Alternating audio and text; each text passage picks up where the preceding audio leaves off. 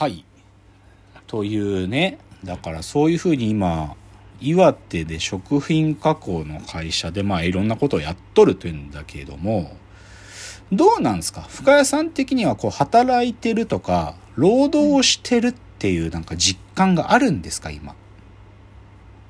ありますね。あ、ある？働いて、うんはい。いや、あうーん。どういうこと？いや、なんか、シンプルにさ、でもな、労働ってことってさ、単純にさ、自分の人生の一部の時間を、こう、労働ってものに当てることで、報酬を得るっていう、単純、すっごい単純化しちゃうとそういうことじゃない？はい。だから、なんか、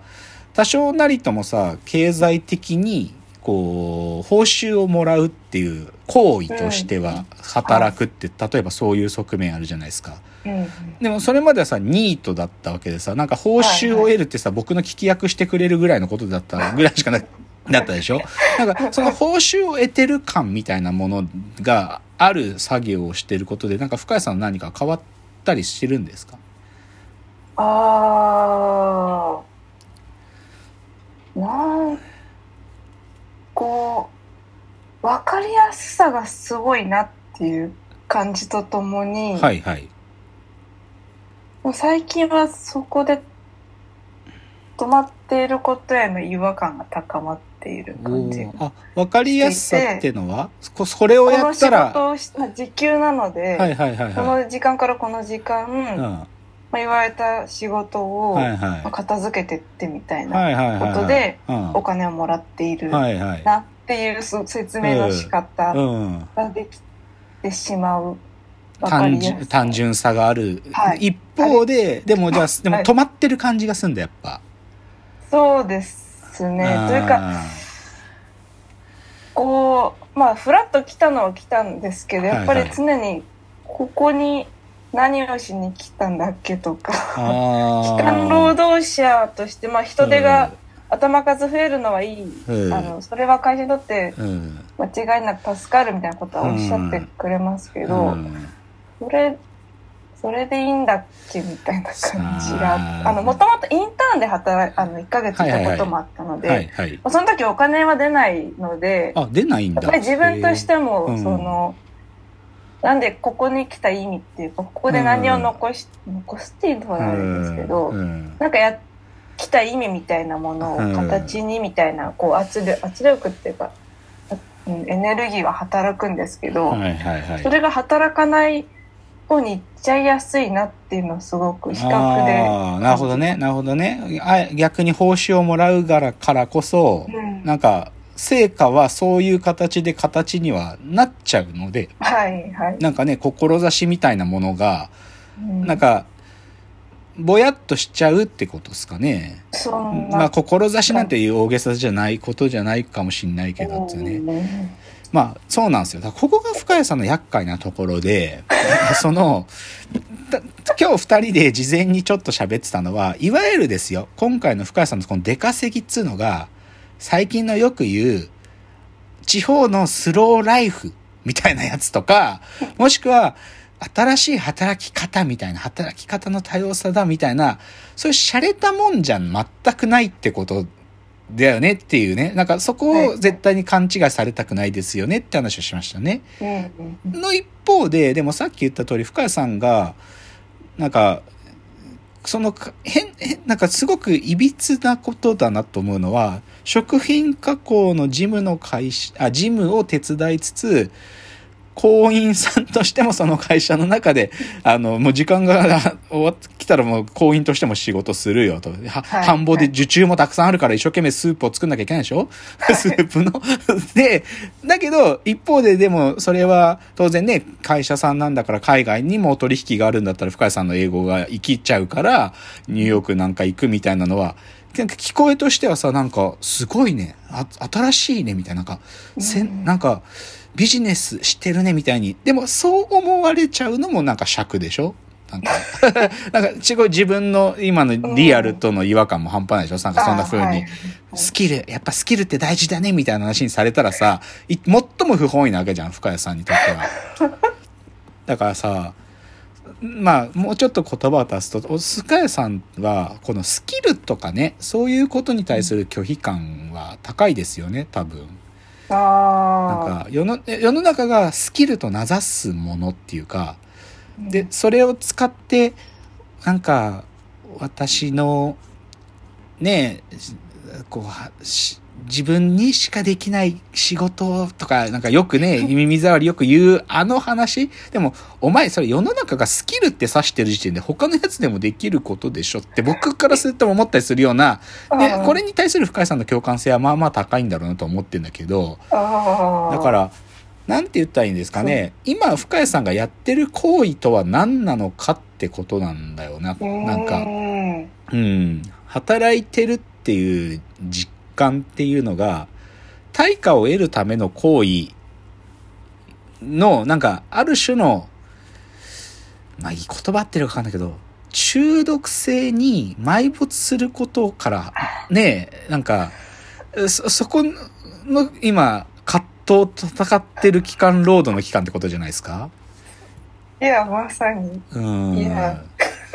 でも、そうなんですよね。でも、多分。いや、でもそうなんだと思うんですよ。で、僕これね、なんていうか、ククソみてえなスローライフとか、副業とか言ってらっしゃる人たちね、しかもそれスキルを活かしてとか言ってる奴らとは、本質的に違うんですよ。これは。なんか、になんか、人生っていうか、なんか、人間ってことを試してるんです。今、深谷さんの出稼ぎというのは。っていうふうに僕は思ってる。で、その人生って呼んでるものはね、すでに世の中が定義してる生き方の順序みたいなことを、なんか、模倣することじゃないんだと思ってるんですよ。うんだからそのスローライフや新しい働き方みたいなものでもないし、ニューヨーク行ってきますみたいな、なんかちょっと生きりみたいなものとしても思われたくないっつうのは、そういう世の中が指してるものと自分がやってることの不一致、それを肌で感じながら、じゃあ働いてるっていう実感って何なんだろうねみたいなことをうん多分深谷さんは日々考えてるんだというのが、なんかまあ聞いてる限りですよ。僕はなんか聞いてる限り、あ、そういうことしてんだろうなと思っているんですよね。あで、じゃあちょっとここから、さらに本質に行くんですが、正直今回のこの深谷さん出稼ぎルポルタージュっていう回をやるって言った時に、でも、1ヶ月くらい前に深谷さんがある日ね、そのいつも通りまあこの木曜日の朝ラジオトークの2人でと深谷さんに聞いてもらって僕が喋った。おそれが終わった後に、竹野内さん今日今日ちょっと時間まだありますかっつって、ーうん深谷さんが朗々と喋り出したんです。なんか、そのさっき言ってたみたいな、本当に、もやもやボードっていうのをやってるものから、まあ、こうちょっとね、逃げるように、うんまあ今、出稼ぎが始まって、で、出稼ぎをやり出してみたけれども、その、出稼ぎの先は、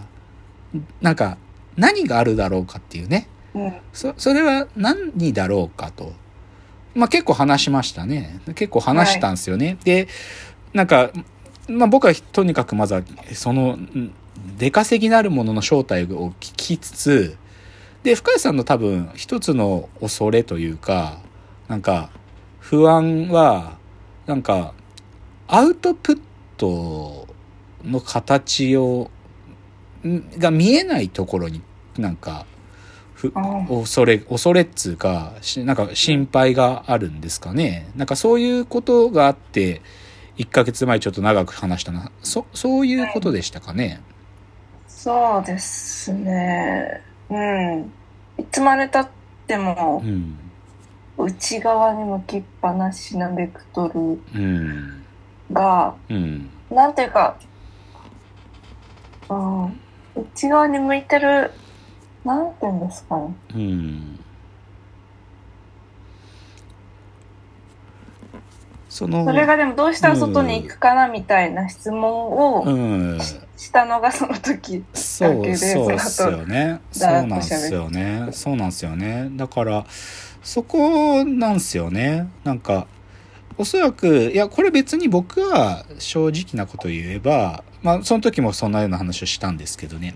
内側に向いてるっていうことは悪いことではまずはないんだと。なんか、うん。そその悪いことではないし人生というのは本来はそういうものなんだっていうのはどっちかというと僕の態度ですと。うん。だけどそれが内側にいるって自分が思ってて苦しい時にはなんかどうしたらいいかなっていうのを多分探すまあ問いなんだと思うんですよね。でで僕の一つのその時の提案、まあ、これだからこれあくまでもその時は提案だったんですけど、うん